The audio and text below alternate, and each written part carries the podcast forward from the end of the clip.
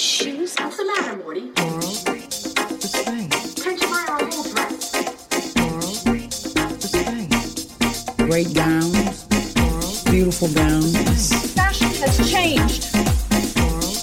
No, it hasn't. Hi, I'm Lauren Garroni, And I'm Chelsea Fairless. And it's the week of Thanksgiving. There's no entertainment or really fashion news to talk about, at least not enough to support an entire show. So we are doing a hotline slash DM episode. Yes, we are. Yeah, there really isn't enough news unless we want to get into Balenciaga's pedophilic teddy bears. and questionable documents and photo shoots. That was wild because I couldn't piece together what everyone was talking about because the imagery that people are calling into question is this little child holding a BDSM bear. Okay, that's a bit of a stretch. That's a bit of a stretch.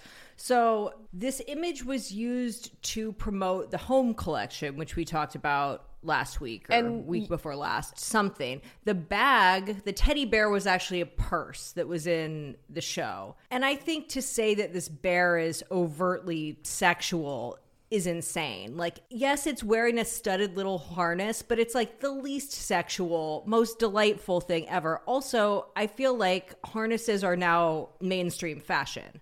Like you could see Tori Spelling walking down the street wearing a harness. You know what I mean? Like it's not like giving sex.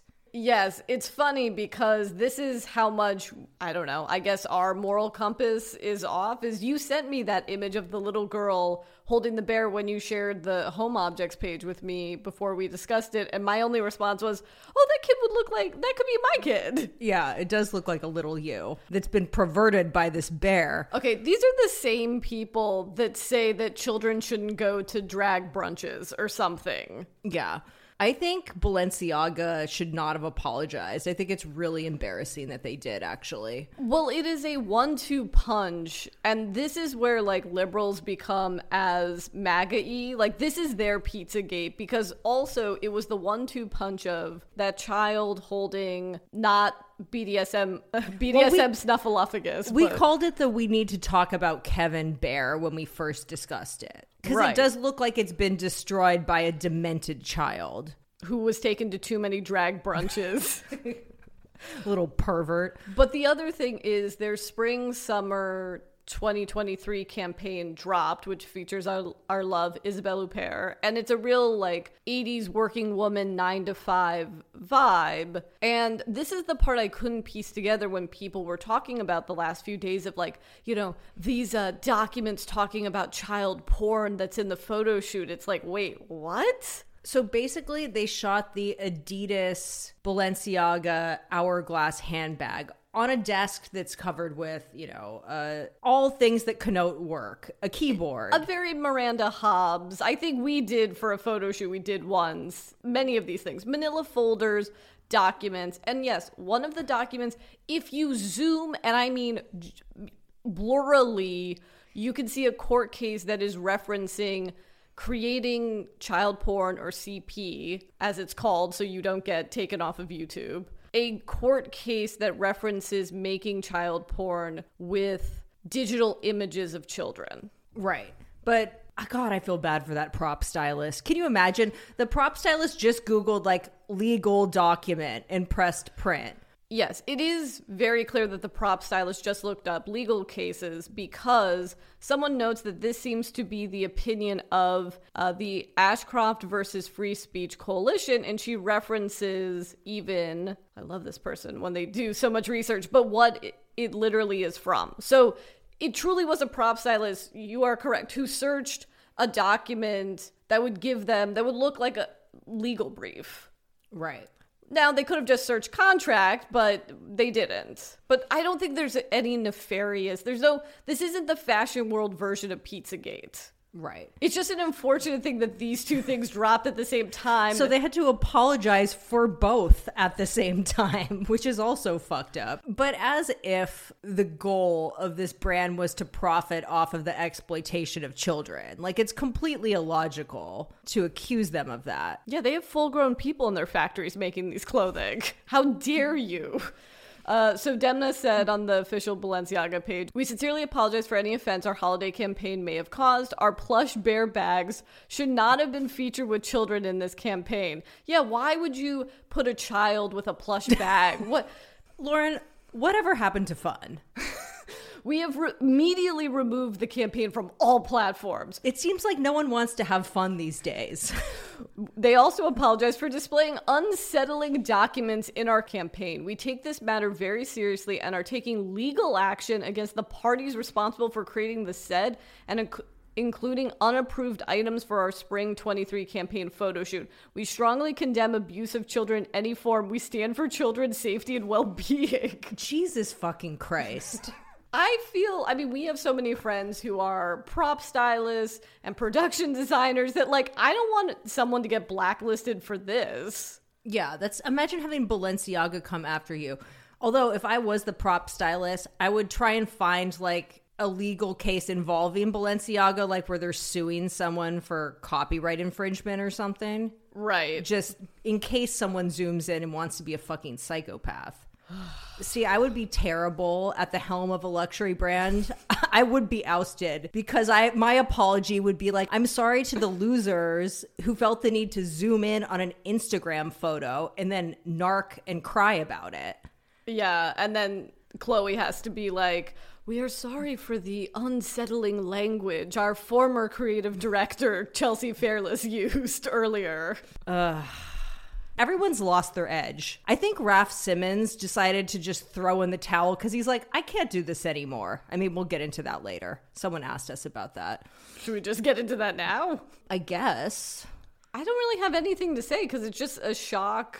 It's one thing to, right, Margiela left his brand because it- was like, oh, this is getting too big. Like, people have left their namesake brands to take other opportunities.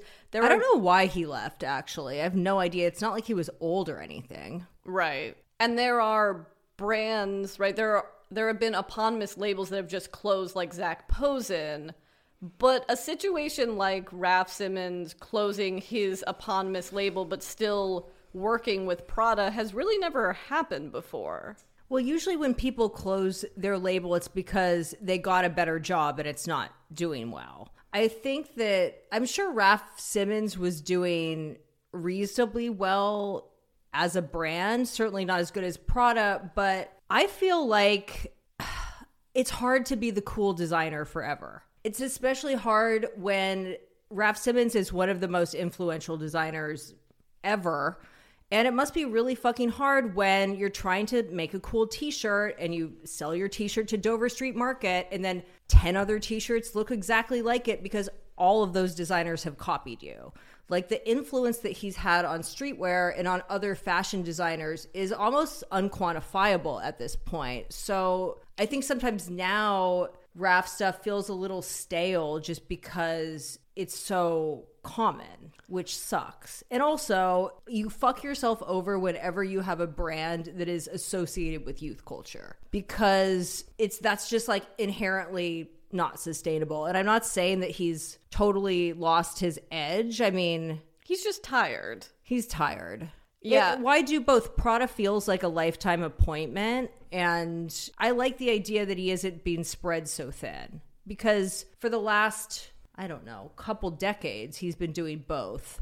Well, also, that was such a phase in fashion in the 2000s, right? Between Michael Kors or Tom Ford or Marc Jacobs, where it's like we've got our namesake brand, or I'm designing for two or three other houses consecutively. It feels like that model doesn't work anymore. And it really is about quality over quantity. True, but he was able to do both. I don't think it was fun, but he definitely did it. He doesn't really make bad collections. Personally, my favorite Raf Simons era is his shows from the late 90s. Although I also loved his last collection for Jil Sander, but I don't know if it was because of the clothes or the soundtrack because they mixed Philip Glass's score for the hours into the Smashing Pumpkins Tonight Tonight and that was like the finale. And you can play that at my funeral. I absolutely will. We missed Smashing Pumpkins at the Hollywood Bowl, by the way. It was this past weekend. That's fine. I don't uh, I don't want to go to the Hollywood Bowl unless I really care about someone. Oh, that's you know? right. Chelsea declined my invitation to go into the garden box to see Danny Elfman because you had such a traumatizing experience at Stevie Nicks. Well, it wasn't traumatic. It's just like it's a lot if you don't really care. It's a lot for a like sure I'll just go to that show. I think the issue you had and what I experienced at Danny Elfman is like there's a very specific fan that evidently lives in Los Angeles, but we've never interacted with them before. Like there were people that knew every lyric to Danny Elfman's weirdo experimental solo album that came out two years ago that I wasn't aware he was going to be performing for like three fourths of the show. Right. Yeah, that's that's cruel and unusual. No, I love the Hollywood Bowl. It's one of the best venues in the world. I'm just saying. I don't know if I'd casually go there. So Raf has joined the 27 Club along with uh, Jim Morrison and Janis Joplin because he designed his label for 27 years.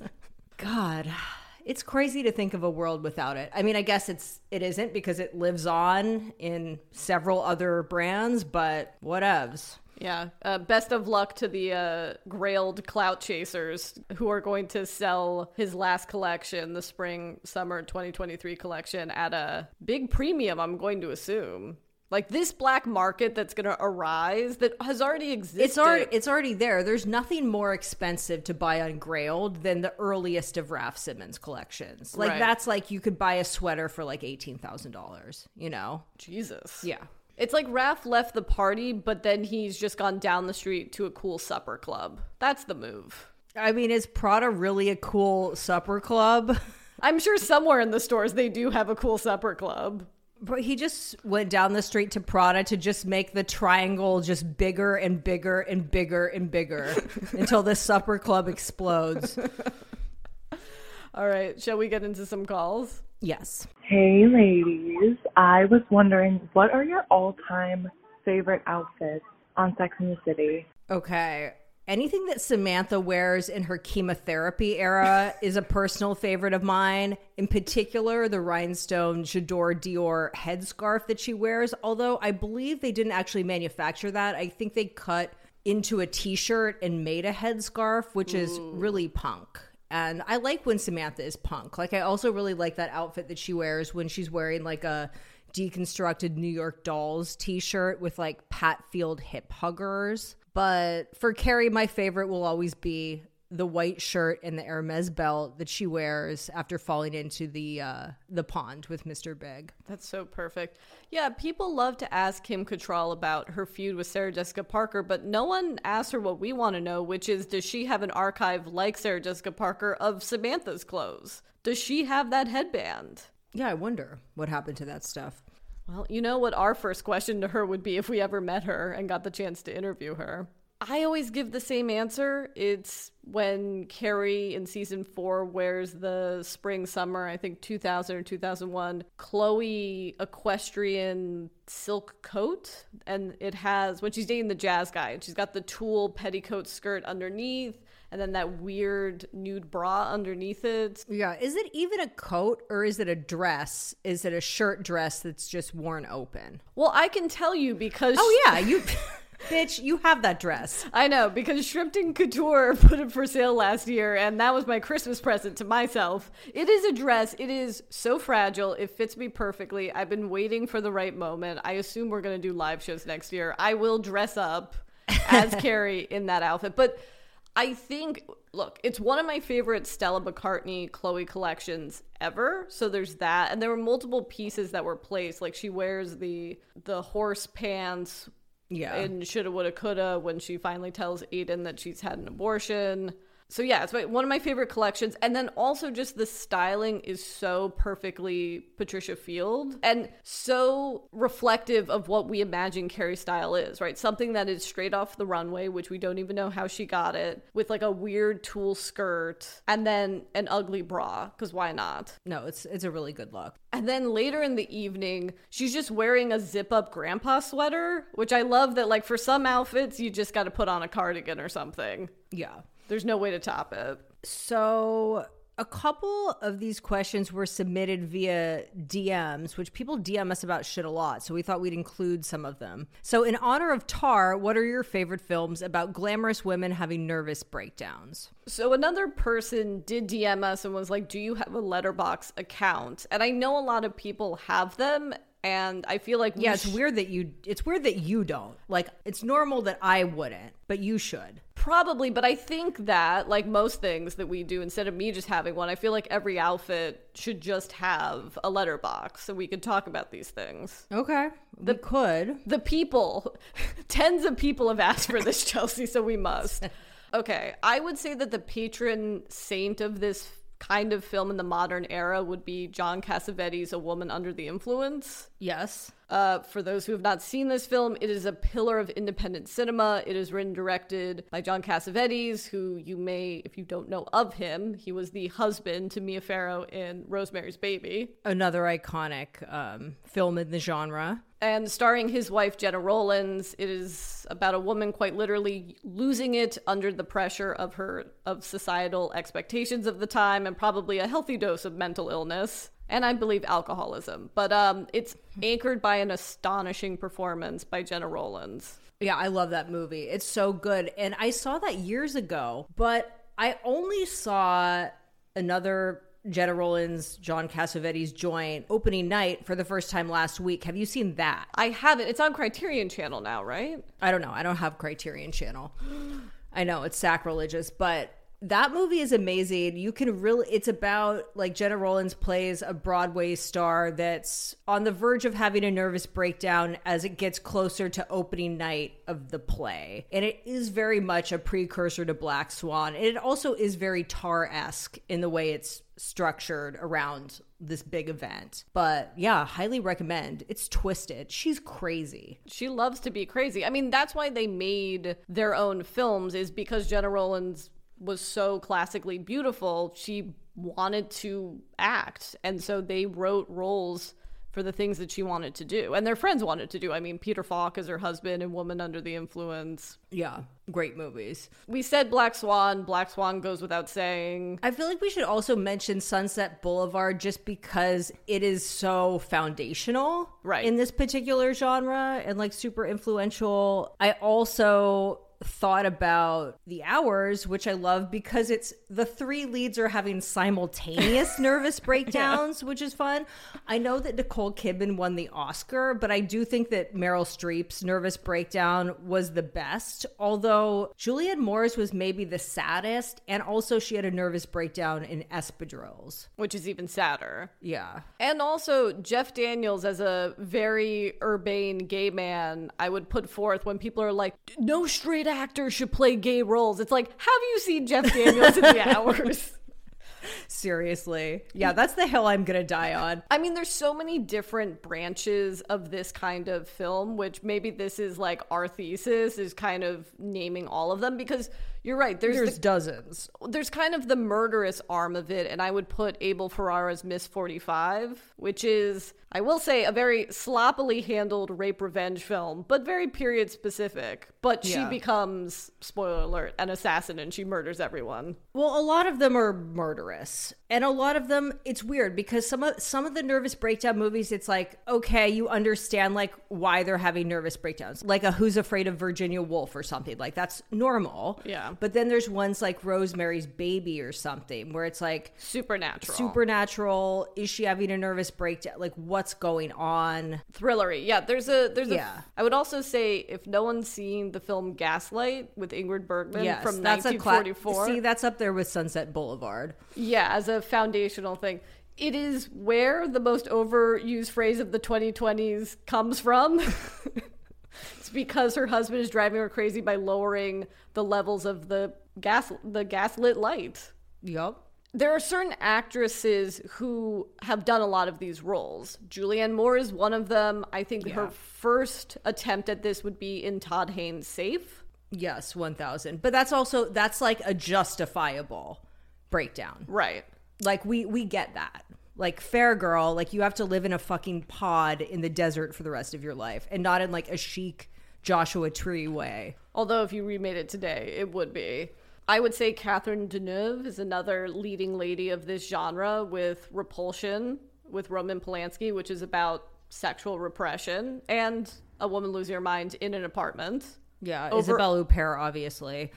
I also want to give a shout out. Another subgenre within this genre, which I really fuck with, is the ones where you can't tell where like one crazy bitch ends and the next begins. So like three women. Like a three women, Yeah. which I think was based on Persona, I think, or in, in some sense, but that's another one like that that's perfect. Right. So Three Women is directed by Robert Altman. That's yeah, probably his interpretation of Persona. Also, another underrated, a more underrated Robert Altman in the genre is Images starring Susannah York, which I think was like the film he did either the year after, the year before Three Women. So similar vibes to that and opening night and set in like one of truly like one of the most fabulous houses I've ever seen in a film. And yeah, Susannah York plays a disturbed children's book author. So that's the closest we're gonna get to um, Door Right. Is that the children's book?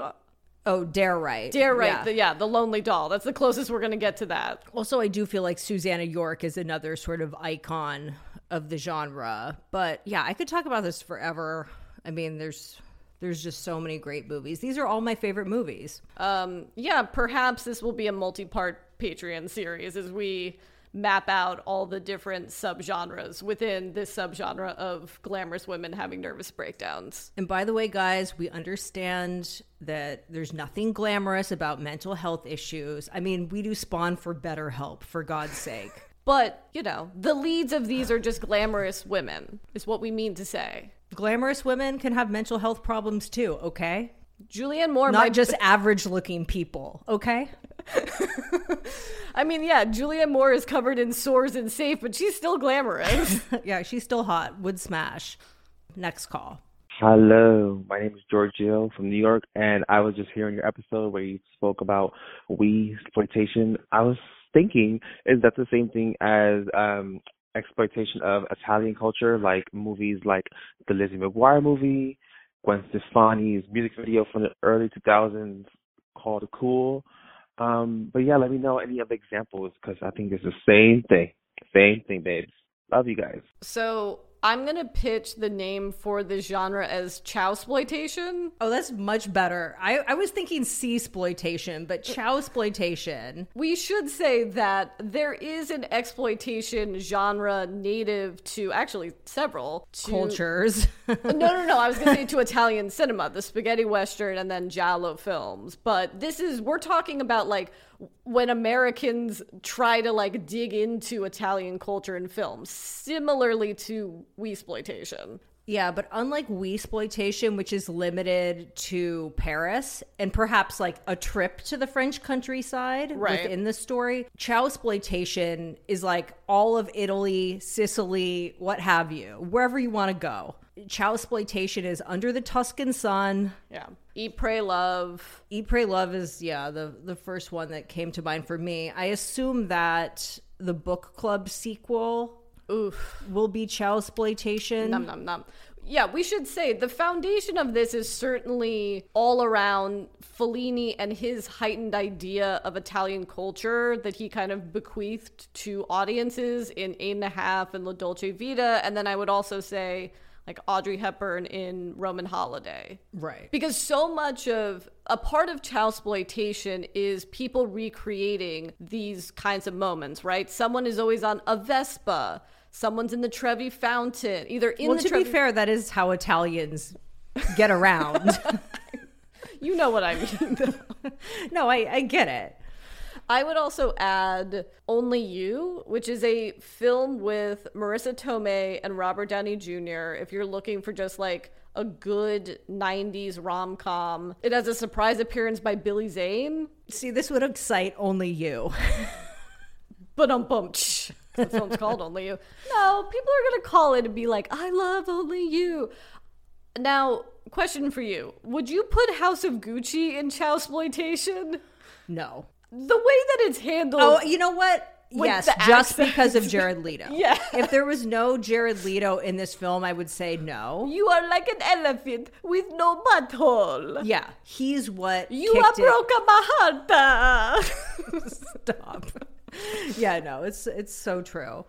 Speaking of Italian culture, thoughts on the latest White Lotus episode? oh, I mean, I'm in. I love this season more than the previous season. I loved this episode the most, maybe because I feel like episode four, because I feel like it turned into a full farce once they got to the dinner scene with the son on the date with the sex worker that the dad fucked, the piano player that the other and the sex worker the grand- poisoned. Oh, yeah.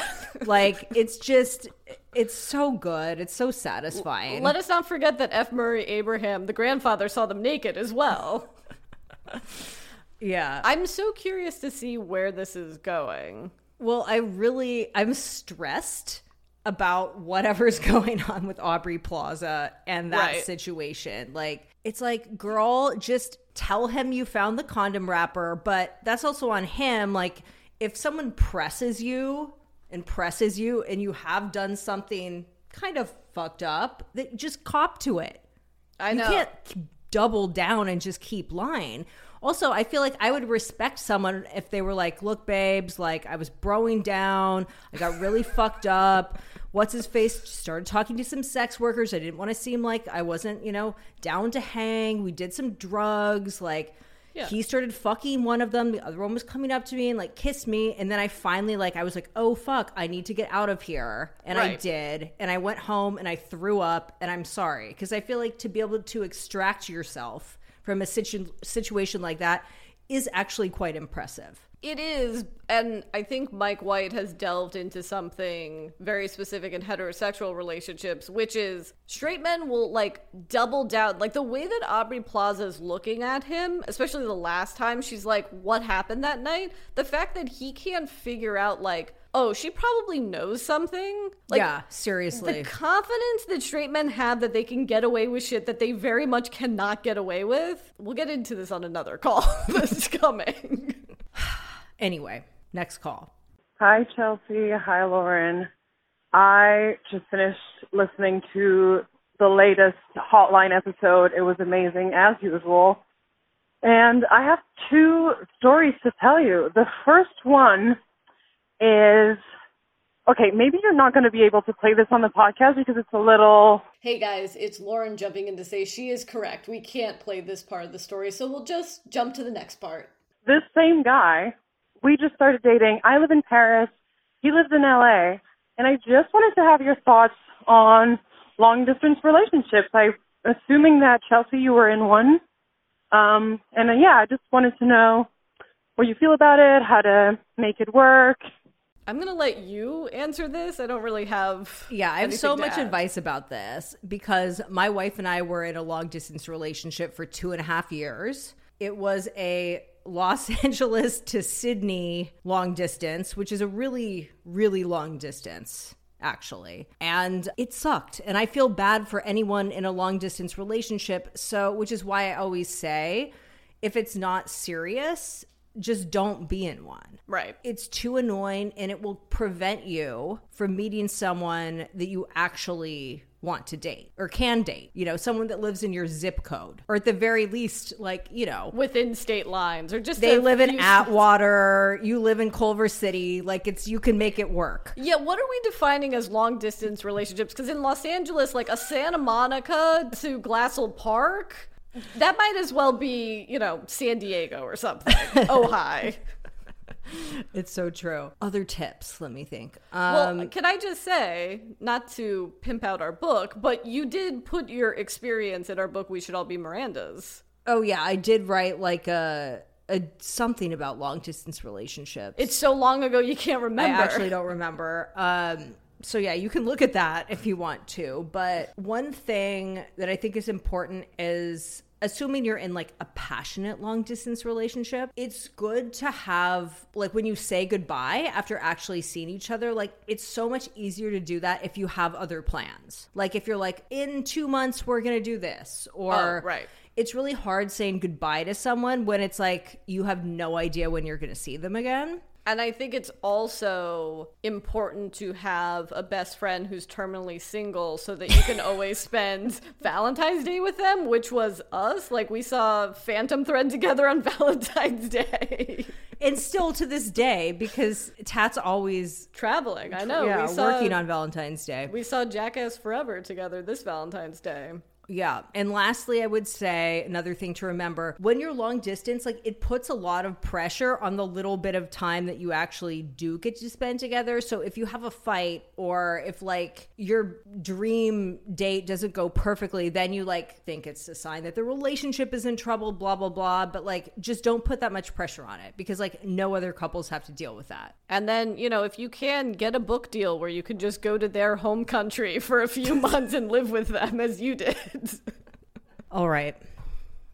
Speaking of drama overseas, Guys, do you remember when Lindsay Lohan designed for Ungaro? I suppose perfect timing because last week we did talk about Lindsay Lohan, and I just forgot how chaotic this five year period is from 2007, which is like when her arrest began, to 2009 was when the Ungaro show was, to 2012, which is her last starring role, and like the Oprah series is somewhere in between there, I believe. I have to say, looking back at the show, not that bad.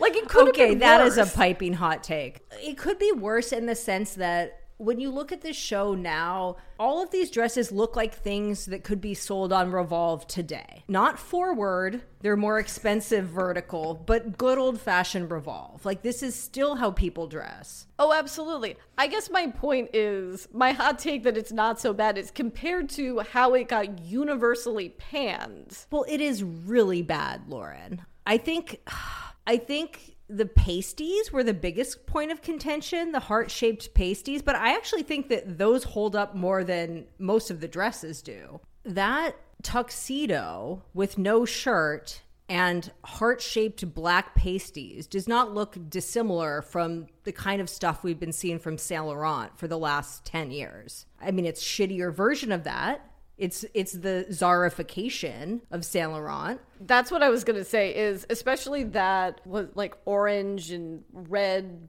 outfit. Like it really makes you appreciate that even though Saint Laurent does that silhouette, they do it so much better. You can tell why there's a difference between that and you're right, a Zara interpretation of it. Also, we're talking about her first collection. She did technically do two collections, which she did in collaboration with the actual head designer, which is this chick named Estrella Archs, who I believe actually designed this stuff because Lindsay Lohan was hired as the artistic director, which is a very nebulous title. Last week I made my feelings known about Lindsay Lohan and the audience knows this, but I do feel like people being a little too mean to her and about her in regards to this collection. Because it's like, yeah, it's a made up title. She's not a stylist. She didn't design anything. They paid her, they should have called her a brand ambassador. Why they didn't, who knows? They did it for the press. They did it because I don't know who owns Ungaro, but whoever owns this brand is like a raving mad lunatic. Like the fact that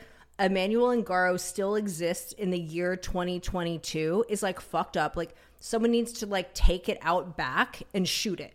Jesus Christ. Someone needs to, seriously like someone needs to drive it to the vet and like have it put down Right. because there's no reason for this brand to exist. They've never hired designers that I've liked. It's never actually come together. And I think they just need to stop subjecting us to this. They need to stop subjecting poor journalists from covering this shit unless they want to hire Richard Quinn because he's the only person that cares about florals and polka dots as much as Emmanuel Ungaro. Now that is interesting. From the press coverage I read, and many of the articles are still up from that fashion show, it seems that people were just pissed off that she was named artistic director and it was clear she didn't do anything. And also, it was just such a fucking shit show to get to. Like, I guess the fashion show happened at the Louvre, but like the mall slash cafeteria underneath the Louvre. So that already annoyed people. It was a zoo because of all the security and paparazzi that are around Lindsay Lohan. So they were already in a bad mood. Right. Do you remember Lindsay Lohan's first foray into fashion? No. Which in 2008, she Wait, wait. When she styled uh, the models for that fake shoot during the Parent Trap, with the late Natasha Richardson. May she rest in peace. You know what? You're actually correct. I was going to say that in 2008, she launched a leggings line called 6126 after Marilyn Monroe's birthday. Oh, wow. Remember that? No, I actually forgot about that. It's in my House of Harlow 1960 garbage bin in my mind. Speaking apparently. of Revolve, that still exists. But she was ahead of the curve in charging $140 for leggings. You know, Gwyneth Paltrow and Alo Yoga should thank her. Yikes. On to the next. Hey guys, um, can we talk about the newest Nepal model, Amelia Gray? She's the daughter of Lisa Rinna and Harry Hamlin from The Real Housewives of Beverly Hills. It seems like this latest fashion week has sort of been like her debut.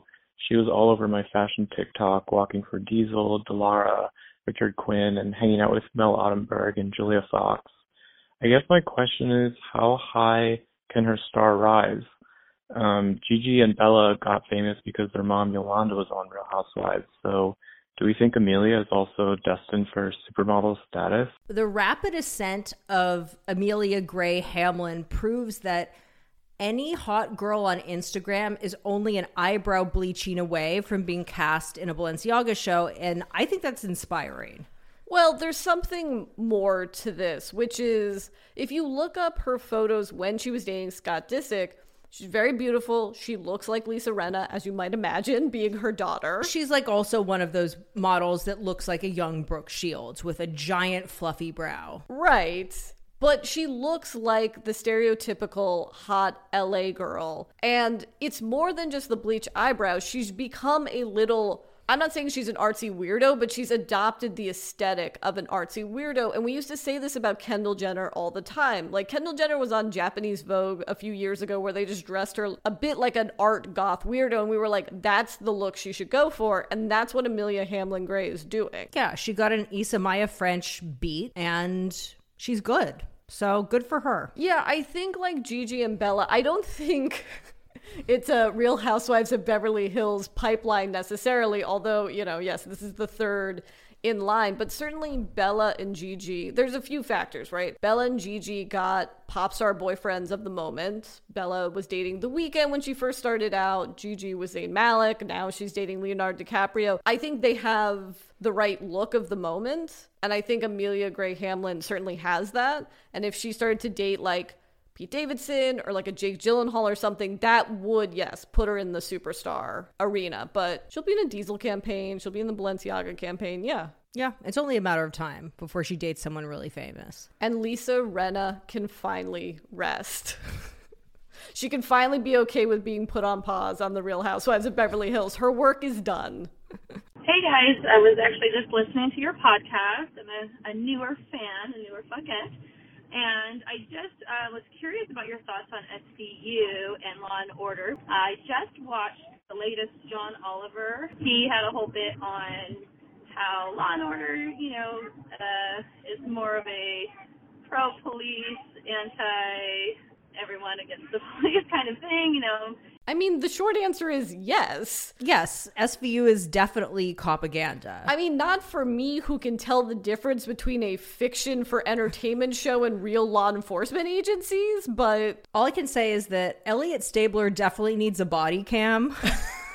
like but even Olivia Benson beat the shit out of a suspect that was in custody once to the point where she got like his suspended and her gun taken away and shit. So it's like they all use excessive force. They also like fully entrap people. They also do fucked up shit like I forget if it's Cragen or Stabler that like sent some guy to prison for 20 years and he turned out to be innocent. Like it's fucked. Well, when you have a conviction rate of 97% like Elliot Stabler, that's bound to happen a few dozen times. Look, SVU may paint a very rosy picture of cops, but I wouldn't say that it does so about the criminal justice system because half of the time the survivors don't end up getting justice. A lot of SVU endings are very film noir esque. Like the bad guys win. I think it's a push and pull. Certainly, because this show has been on for 30 plus years, there's enough data to understand that the way that it shapes how people think law enforcement agencies work and how law enforcement agencies, if you watch the John Oliver piece, uh, Warren Leight, who's a SVU producer on some podcast a couple years ago, said that he's learned that cops watch SVU to learn how to investigate sex crimes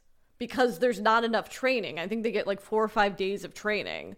So they watch SVU instead. Well, I hope they watch the new episodes because even watching the old episodes, you sh- see shit that you would never see now. Like I watched an episode the other day, and it's like there's like a five year old girl getting a pelvic exam, and Elliot Stabler is like in the room, like asking her questions, and it's like, well, this would never happen now. Yeah, so the way that it shapes the agencies, you can say, is not great. Dick Wolf has talked about how he has portrayed law enforcement in a good light because he wants to still be able to shoot in New York.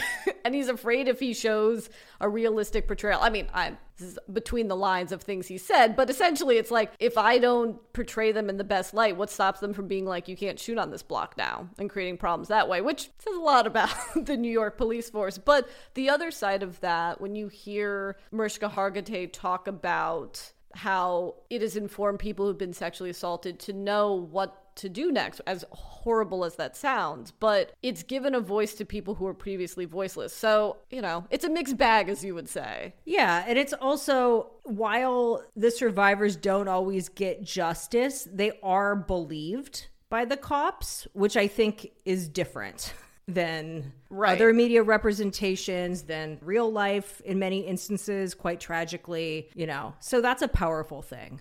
And I feel like you can speak more to this than I could, but from the outside looking at these shows, there is something comforting about the formula. I think that's a lot of it. Oh, yeah.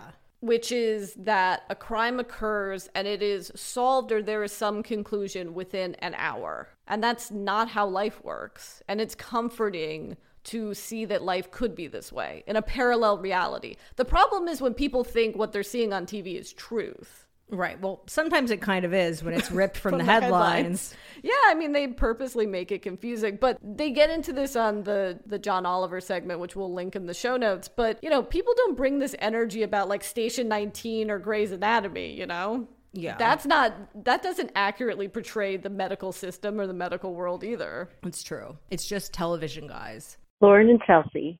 I just had to call because I just listened to this week's podcast about the new Taylor Swift album and Lavender Haze. I'm shocked. I'm shocked by your interpretation that this is about Joe. Uh, lavender is the color of lesbians, first of all, and second of all, Taylor made it very clear that these are not new songs that just came to her in the last few months, but these are snippets of musings she's had in the middle of the night for years. So I'm going with this is all about lesbians, all about probably Karlie Kloss, whatever it was, but that was a relationship. Um, whether they, you know, touched each other or not. Anyway, I was I was so surprised. I really thought you guys would go there. Um, you're the best. Seriously. Thanks for the podcast. Bye. Okay, I really appreciate your passion on this topic. And as I've previously mentioned, I too am a Gaylor slash Kaylor conspiracy theorist. Okay, so but for someone like my dad who's currently listening to this, can you go over what Gaylor and Kaylor is? Gaylor is just people that believe that Taylor Swift is bisexual. And Kaylor is a specific gay conspiracy theory that relates to a belief that she had a romantic and sexual relationship with the model Karlie Kloss, who was her best friend that she had a falling out with. And I'm sure that falling out has nothing to do with her proximity to the Trump administration. It's all gay drama. Well, it didn't because this was way before that. Ooh. A lot of people accused Taylor Swift of queer baiting when she released Lavender Haze, which is like, okay, calm down. Before lavender was a color associated with queer people, it was literally just a color. Well, and also lavender haze was a common phrase to describe being, you know, like having puppy love in the 1950s. It's actually used in a scene in Mad Men, which I watched a clip of. I didn't watch Mad Men. I'm sure someone's going to scream at me, but I guess Don Draper is talking about Betty, and I assume a flashback scene to a woman, and she goes, Oh, you're in Lavender Haze. And that is what Taylor cites as the inspiration, which actually is kind of no homo. Like that actually kind of does make me think the fact that she like preemptively before the song even came out had to knows. explain cuz yeah, exactly. But I still think this is about Joe Alwyn, but I do think that question may be about Karlie Kloss. But it is not as much of a smoking gun as the very first night from the Red reissue which we discussed. Also, another thing, I love Taylor, but I do not believe that she wrote every song on this album while she has insomnia. Like, a person with insomnia could never write a song like Bejeweled. Like, that just doesn't make sense. That doesn't feel like a sleep addled song to you? No. Look, I can't speak for Taylor, but I think you get really introspective late at night. And I would think that late at night she would be writing her singer songwriter e songs, not her like kids bop bangers. Oh, so you need in the liner notes the time of day she wrote each song. I just think that it's a really genius framework in which to market an album called Midnights, but I do not believe that these were all written while she had insomnia. I believe they were written in different time periods because, as I mentioned before, it's not the most cohesive of Taylor albums, although it is still fabulous. I also want to say that Fuckets let me know that I was incorrect. Taylor did write a song about Tom Hiddleston, and it's Midnight Rain. Oh, yeah. I had seen a TikTok saying that that song was about Taylor Lautner, uh, and I was wrong to believe that. but, I mean, I feel like Tom Hiddleston could put a feather in his cap because arguably her two best, Best songs, songs. have been about him. about like a three month situationship, whirlwind situationship that they had. Yeah, he got some good songs for sure. Also, now that I've had time to fully digest the 3 a.m. version of Midnights, Right. I do stand by the fact that it's not that good, although I do think that Bigger Than the Whole Sky is a very beautiful song. And I also kind of think Could Have, Would Have, Should Have is good. It's a it's a fun song about grooming, grooming presumably done by John The Mayer. Mayer. Yeah. Moving on. Hey guys, I literally just called like two seconds ago, but I forgot that I wanted to call and tell y'all the story because it's actually so horrible and I can't carry it around with me alone. And I think that you would appreciate it because it's actually horrific, but it's really funny. So I just broke up with my boyfriend who had some pretty severe mommy and daddy issues. And a month ago, we were fucking, and then he goes into the bathroom, and I thought, okay, well, I guess he's just gonna like clean up. Like I don't, I don't really know what he's gonna do. And I can't make this up. I go into the bathroom, and there's a puddle of jizz on my counter, like two inches away from my CeraVe. I said to him, like, could you not make it? His answer was, where am I supposed to put it? And I thought, anywhere but the granite. And I shit you not, we broke up the next day. And it was for other reasons. But when I regret my decision, I think back to that moment and having to ask him to clean it up. And I think, wow, I really dodged a bullet. I'm glad the fuckettes know that horrific yet funny is our brand. I just tell unchecked male heterosexuality will never cease to shock me. Like the detail of two inches from her CeraVe, like yeah, is that's haunting. quite the visual. I think she needs to throw that out. It's seen too much. Oh, the V. Yeah. Honestly, we'll just Venmo you whatever. is it the moisturizing facial cream? That's what I use. Yeah, what do you need? We'll send you a replacement. So I asked for this call to be included, one to help this caller unload, pun intended, this story onto others, and two because I related to this call. Now, fortunately, I've never had a guy live a jizz puddle on my marble mantle, but I think self induced ick is an important and unsaid part of getting over someone. I love that there's no question. Oh, yeah. By the way, was no question. It was just like an oral history of this woman's trauma. And yeah, we're we're very sorry this happened to you. It made me think of Gabrielle Stanley Blair's new book, Ejaculate Responsibly, which has been getting a lot of press because she's basically trying to reframe the abortion debate around ejaculation and around men because if they ejaculated more responsibly, then so many unwanted pregnancies, abortions would not happen. But I think that part of responsible ejaculation should be like not not surfaces like that. And just the fact that he was like, "Well, where am I going to put it?" That's what Yeah. that's what triggered me. It's like, "Okay, fine. You are fully welcome to come on my what was it? countertop?" no, he's not welcome to come on the he can come on the countertop if he cleans it up, throws it in the trash, and I never know that it happened. Then I don't give a shit. Yeah, that's the other problematic part of this, or upsetting part of the story, where he seems indignant that he would have to clean it up. It's like, so you think I should have to clean it up? Ugh. So, yes, you are right to remind yourself of this story when you think that you should be getting back together with this person. Look, there there's a guy out there for you who will not come on your countertop, or if he does, he will ask for consent first and or clean it up afterwards. Hey, Chelsea and Lauren. This is Big calling of Intern Files fame. And I will absolutely not stand for the interns and I to be slandered on the Every Outfit podcast.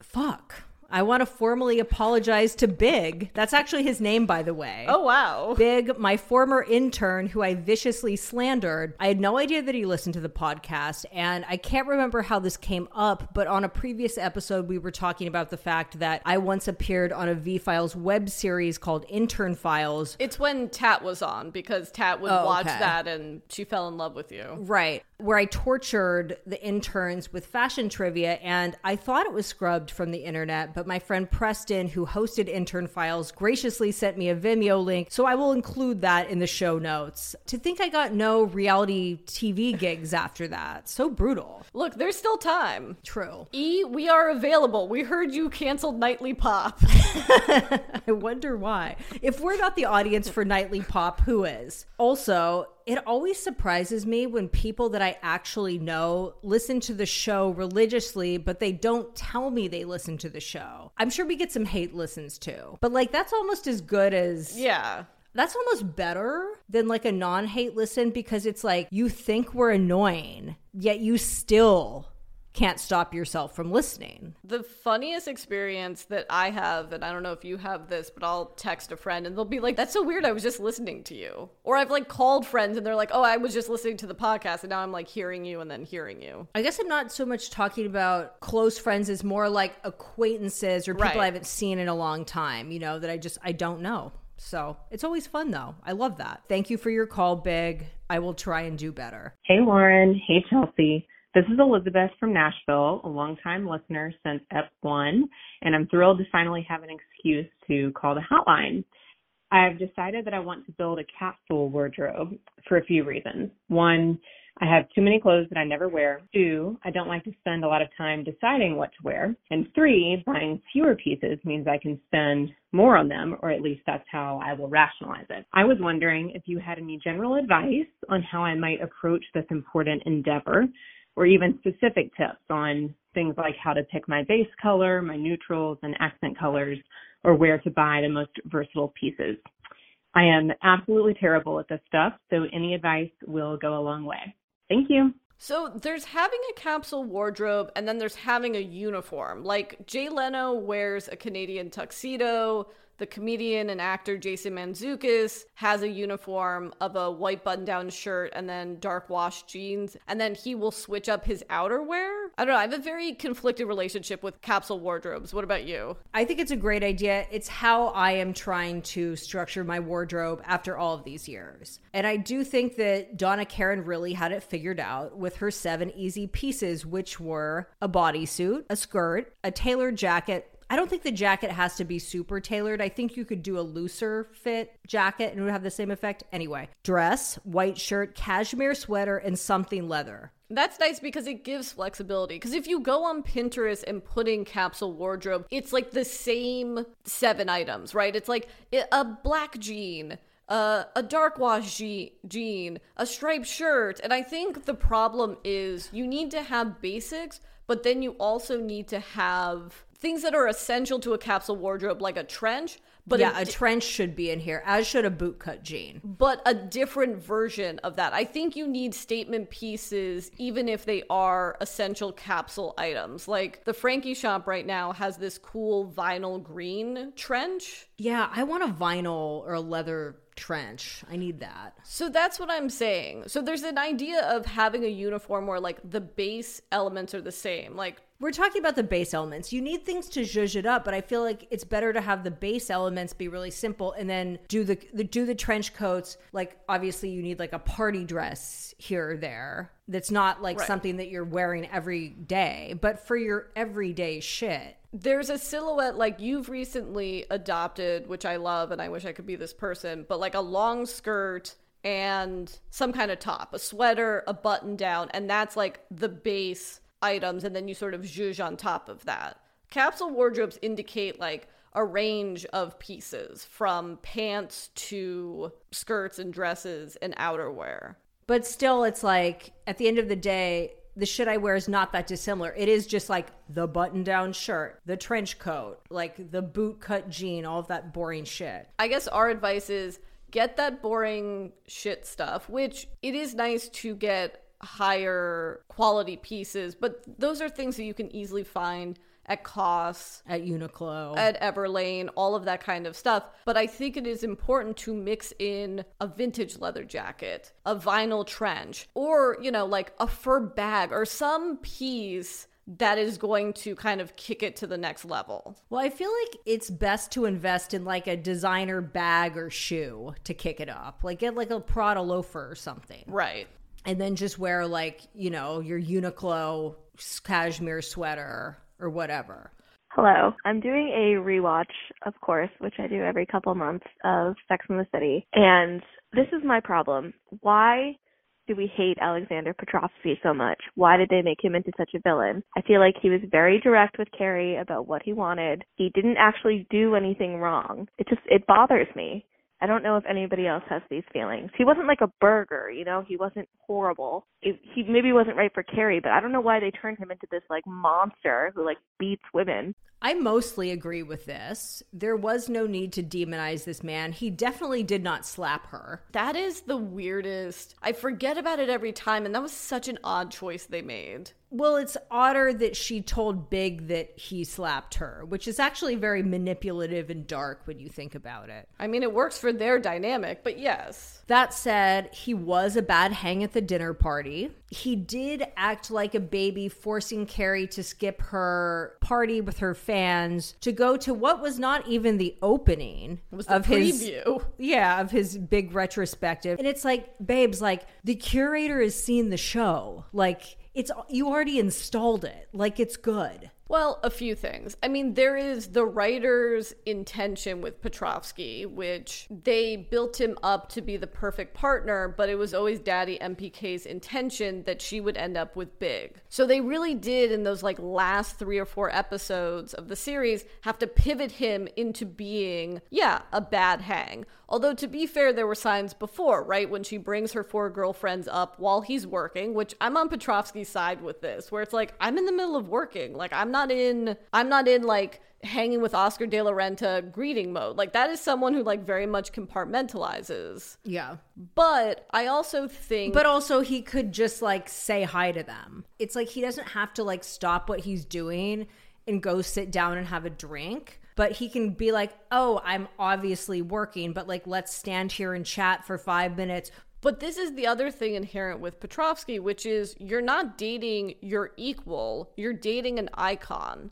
You're dating an older man who has a very established career, and that comes first. So you either have to be okay with that or not. He either is going to have to be in some like light fixture K hole in his studio for three days, and you're either going to have to like be okay with not having kids and moving to Paris and then being done with that and like moving to Berlin four years later or wherever else he feels the mood to go to. I think about when Ellen DeGeneres was talking about her and Portia that Ellen DeGeneres is such a, a home buying freak that Portia just had to get cool with like every three years they're gonna pack everything up and move to a new house. Like you either have to be into that or not. They're actually crazy for doing that. And yes, I do have Ellen DeGeneres's decorating book. I forget what it's called. Oh, I thought you were gonna be like, yes, I've uh, moved into three different places over the last four years, but I mean, yeah, but not not Ellen style. No.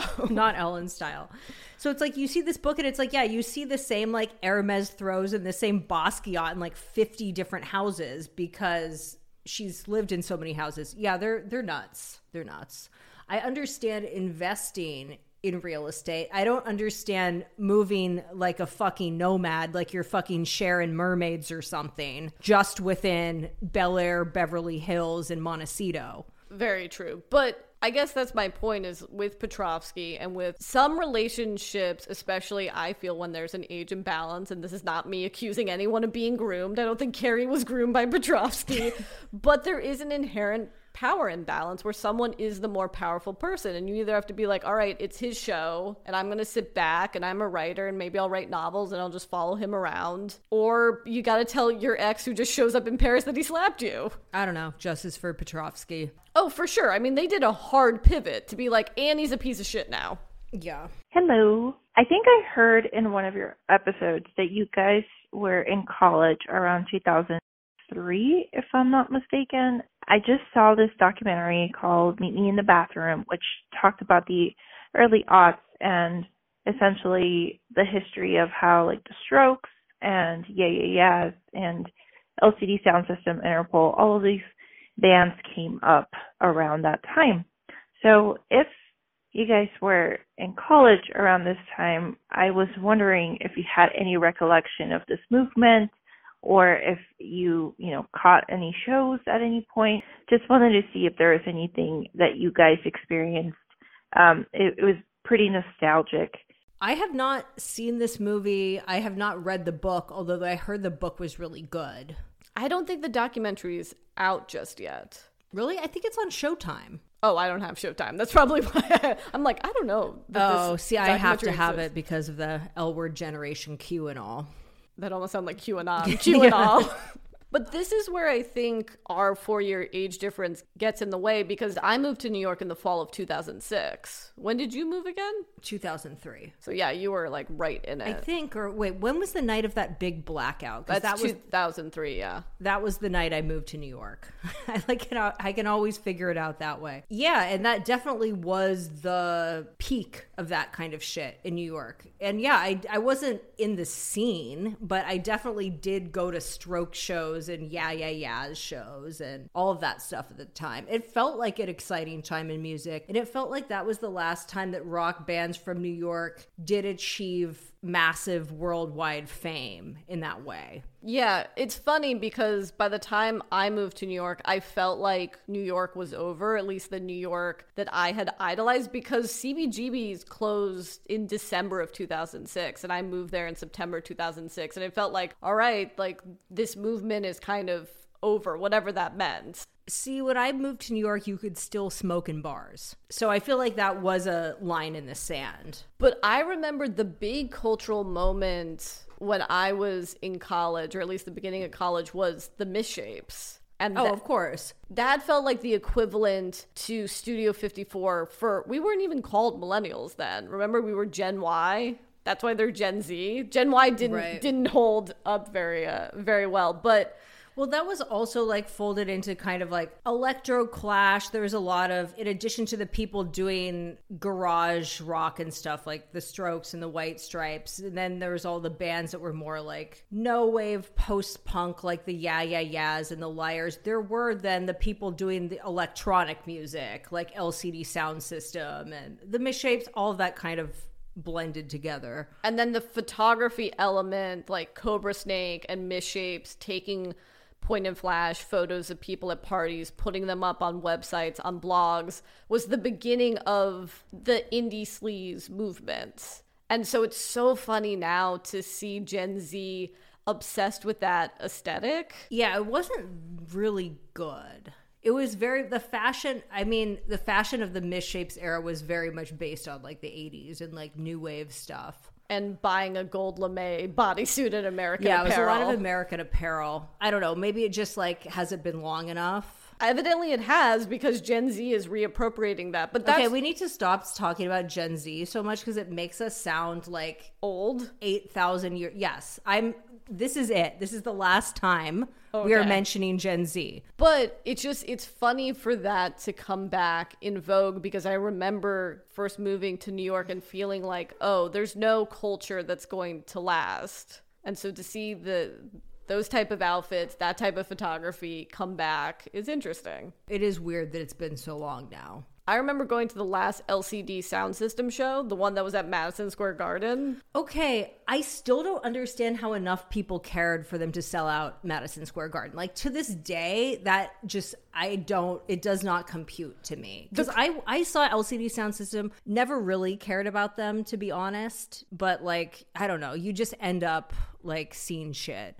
The craziest thing is I wasn't even that big of an LCD sound system fan. It's just my group of friends were like, we're all getting tickets. And I just happened to be the only one that got a ticket. So I just went by myself and had this. I had like Wait, that was like kind of recently though, right? Or like 2008 or something. it was like 2011, yeah. Oh, okay. Yeah. That's that's 11 years ago, I'm just saying that was like way after the point of that band being like right the hot band, like relevant, like Well- when I saw them. Also, I mean, to go back to the to the Raf thing, like it was a band that was like, and we're done and we're never performing again, which turned out not to be true.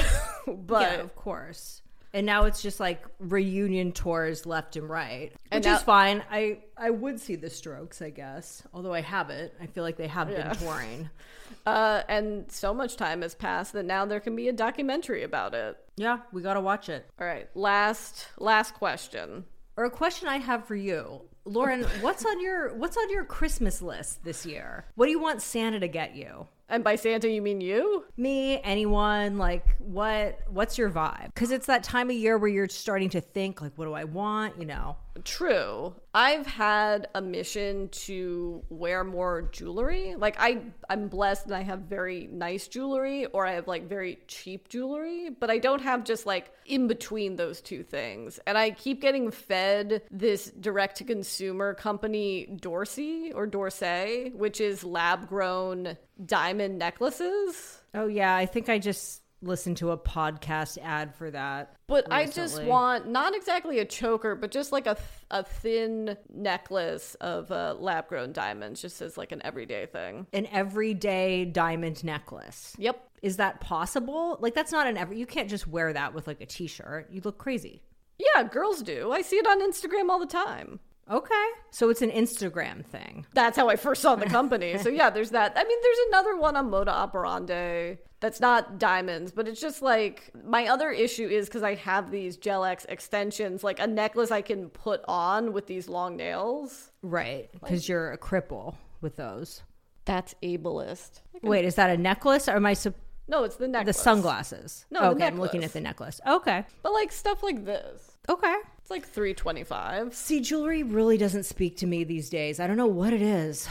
I mean, obviously Elsa Peretti forever, and you can always get affordable pieces from that if it's like a lighter or something. Yeah. Well, But- I also had the thumbprint trio of dishes that Elsa Peretti does. Yeah, I want more Elsa Peretti like home stuff, like the tchotchkes, like Yeah. the paperweights and the, you know, frames and stuff. Good to know. I want something from the JW Anderson Carey collection because I don't want to actually have to buy it because it's expensive. I assume because of the licensing stuff. Right. Or it's expensive compared to like his normal clothes, which are already expensive. I want that new Dita Blair book that just came out. I want Diptyque like made like a pumpkin candle. You know, I want that. Okay, that's good to know. And I need a new pair of boots. Like I really like That are not Tabis? yeah, I can't be walking around like a horse all the time. Like, you know, I just like want like like a square toe, but not like full Western. You know what I mean? Okay. I don't know. I need to figure this out because I really need to refresh. That's what's lacking in my life is boots. I feel like all I have are boots. Yeah, that is that is true. I should get some of yours. We're the same size. That's true. You can test some of them out. I I got these Saint Laurent boots that are one in black and then one in in suede that are it's kind of a mixture of like like an Al Pacino and Scarface like Cuban boots, but it kind of looks Western. I like that it's like a, a mishmash of a couple of different styles. Yeah, I'm finding it hard. Like, you know, when you look for something and like everything is ugly? Yes. You're like, every boot I've ever seen is like, it's like, that's where I'm at right now. I need to figure it out. Acne probably has some good boots, right? Maybe. Yeah, I could look. Anyway. But I would also say, because we went to Eataly this weekend, and I feel like the hardest category to buy presents for are for your parents, especially at the age we're at now, because they have everything. They don't need more stuff. Yeah.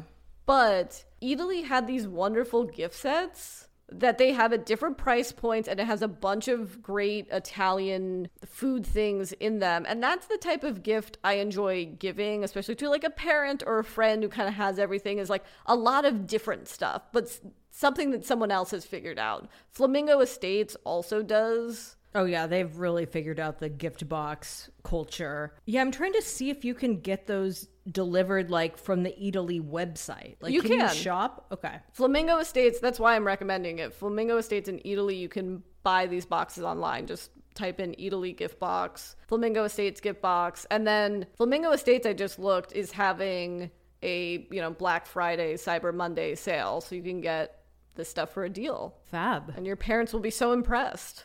Yeah, I haven't figured out my Black Friday situation yet. TikTok. Oh, this is so cute. This is what I want. Look, it's a pizza cutter shaped like a cat. Do you see that? Oh, seven seven dollars and ninety cents. That's a steal. I'll add that to my Pinterest. Oh, this is another hot tip. Shopping for gifts is so much easier if you make a dedicated Pinterest board. Because then you're like, maybe I'll get that, maybe I'll get them that. And then you look at everything and you just figure it out. I have like the general Christmas folder that I have like Tat, my mom, you know, my dad, Tat's mom. Am I not in this? Well, I have a general friends category. It's not. oh wow, I'm a general friend. Yeah. I'm regretting the That's- special gift I got you. That's my tip. Uh, yeah, I do the equivalent of that, but in a notes app with links. That's how our brains function.